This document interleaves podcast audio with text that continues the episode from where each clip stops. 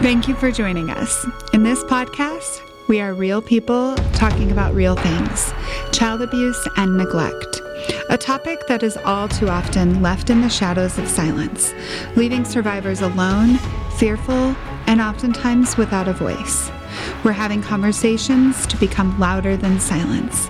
It is here where we will invite you to join us and be the change needed to end child abuse and neglect. Everybody. My name is Lori Poland, and I am the Executive Director of the National Foundation to End Child Abuse and Neglect. I'm so happy that you're joining us here today on our podcast. Our mission is to end child abuse and neglect in our lifetime, and I genuinely believe that we will do that by uniting our voices and speaking up and speaking out. So today, that's our topic: is speaking out. Who is it for? We are speaking out about child abuse and neglect because it is for every single one of us. Child abuse and neglect affects everything it touches. It's like one drop of poison ruins the whole barrel of water. Everything is impacted by child abuse and neglect. Initially, the child themselves is the one impacted. Oftentimes, the offender, the bystanders, the siblings, the neighbors, the friends, the teachers, the doctors, the therapists, the lawyers, the the animals, you name it, everybody around that watches it, sees it, knows about it, suspects it. Um, it impacts all of them and there's there's the survivor's guilt. The survivor themselves feels responsible and guilty for their abuse. They feel shameful. They feel sad. They feel isolated. They feel alone. They feel scared. Um, they feel mad. They feel a lot of shame. And the shame comes from uh, layers and layers, especially when the perpetrator is somebody that they love and trust. Because we're supposed to love and trust this person, and yet we know what's happening isn't right. And um, sometimes it feels good, sometimes it feels very scary, sometimes it feels very painful. There's so many things, and it's just awful the impact that it has.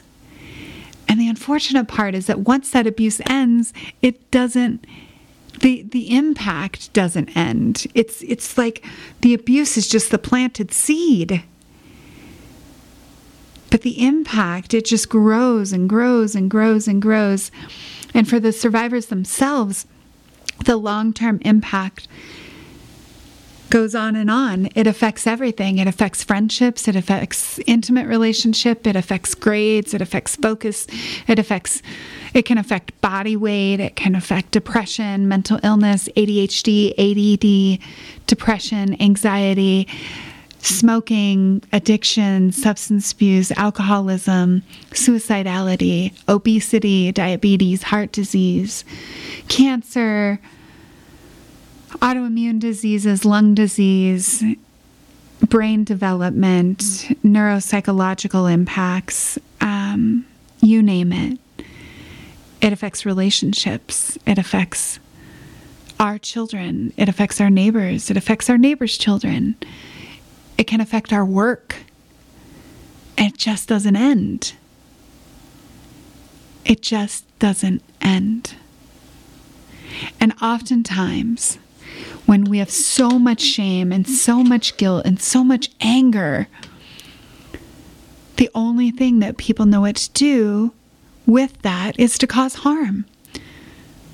So they re- either repeat the cycle by being abusive to their children or other people's children, or they're abusive to their partners, they're abusive to their communities, to their neighbors, to their friends. It just doesn't end. The cycle is so long and so impactful, it just doesn't end. And those offenders have so much shame and so much guilt. Many of them do, some of them don't. And the bystander, that's another person that is impacted. The guilt that the bystander has The neighbor that says, I was wondering. Those kids did not look good. Those people were a little off. I didn't have a good feeling about that house. I saw weird things happening there. It just wasn't my business. It wasn't enough for me to say something. Or I called it in, I called it in, I called it in, I called it in. Social services didn't do anything, right? Like we live in a society where our systems are a little skewed. What we have isn't quite working as best as it could or it should, but it's what we have. And until we all come together and speak out and join voices, it's not changing. Nothing will change unless we change it. So I invite you to join me and be a part of the change. Because we're not just doing this for those children. We're doing this for those children who grew up to become successful, strong, resilient adults.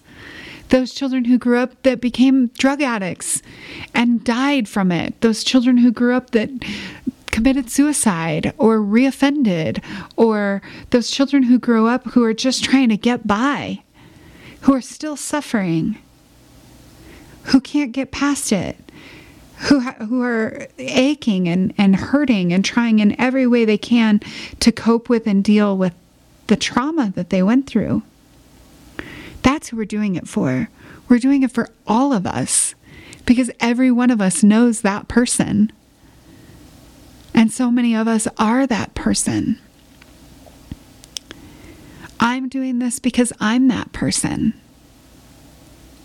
I am the person that has spent uh, the better part of 37 years trying to be well, trying to do right by the world, and continuing to trip and fall on my face over and over and over again, feeling shameful, feeling scared, feeling rejected and abandoned and worried and like I'm, I'm an imposter, feeling guilty, feeling like I should just shut up and get over it and move on.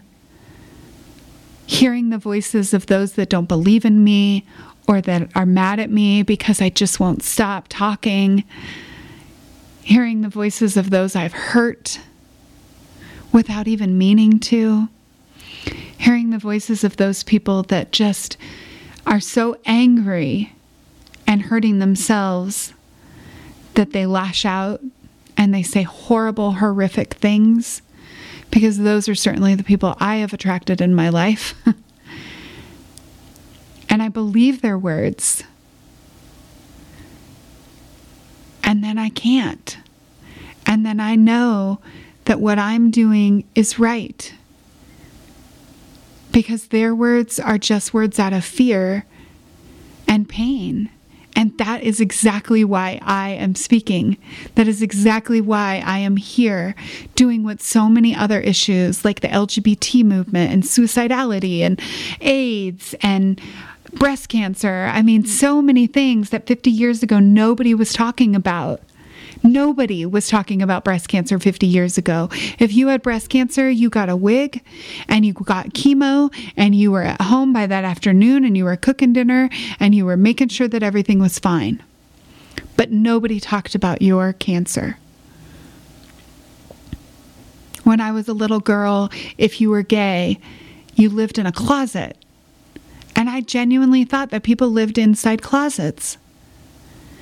And then I realized when I was like 10, people started coming out of those closets. And I was like, well, that's good because nobody should live in a closet.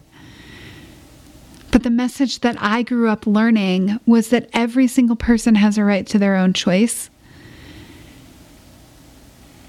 And and I've watched the LGBT movement really come into the light policies have changed. People same sex are, are getting married and having kids and, and sharing health insurance and buying houses together and doing what heterosexual couples do too. And I'm like, that is amazing. All because they came together. They united their voices, and not just people who are LGBT, but friends and family and, and communities that believed that that was a, a human right.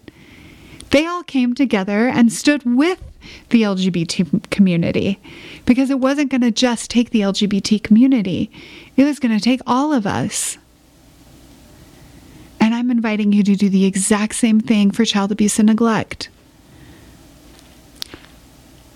a topic that I, I genuinely don't think that I've ever met anybody ever say, Well, I don't think we should stop child abuse and neglect. I've never heard anybody say that. I've certainly heard a lot of people, including people in my own family system, say, Yeah, that's not going to happen. And you know what I want to say to them? Watch me. Watch me. It will happen because I believe it will. That's why I'm speaking out. And I'm willing to lose family members, friends, spouses, partners, anybody who can't get behind that. Because I believe that we can end this. And I ask you to join me. And I'm so excited about what we're doing because I have met a lot of people this last few years who are so excited to stop this and who are willing and open and eager to speak out with me. So join me. Be a part of the change. Let's all be louder than silence. Thanks so much for listening today. I'm Lori Poland. I'm the executive director of the National Foundation to End Child Abuse and Neglect. And I am so honored that you're going to join me in speaking out and being louder than silence. Have a great day. I want to thank each of you again for joining us today and listening in. If you or someone you know is being abused, please call 1 800 4 a child. To learn more about EndCan, visit www.endcan.org or find us on all social media platforms. Join us in being louder than silence and being a part of the change. Please leave a comment, like our podcast, or share with your friends. The more the word spreads, the more of a collective impact we can have. If you have a question or you know someone who would want to be a guest on our podcast, please contact Be the Change at endcan.org. Thanks again and have a great day.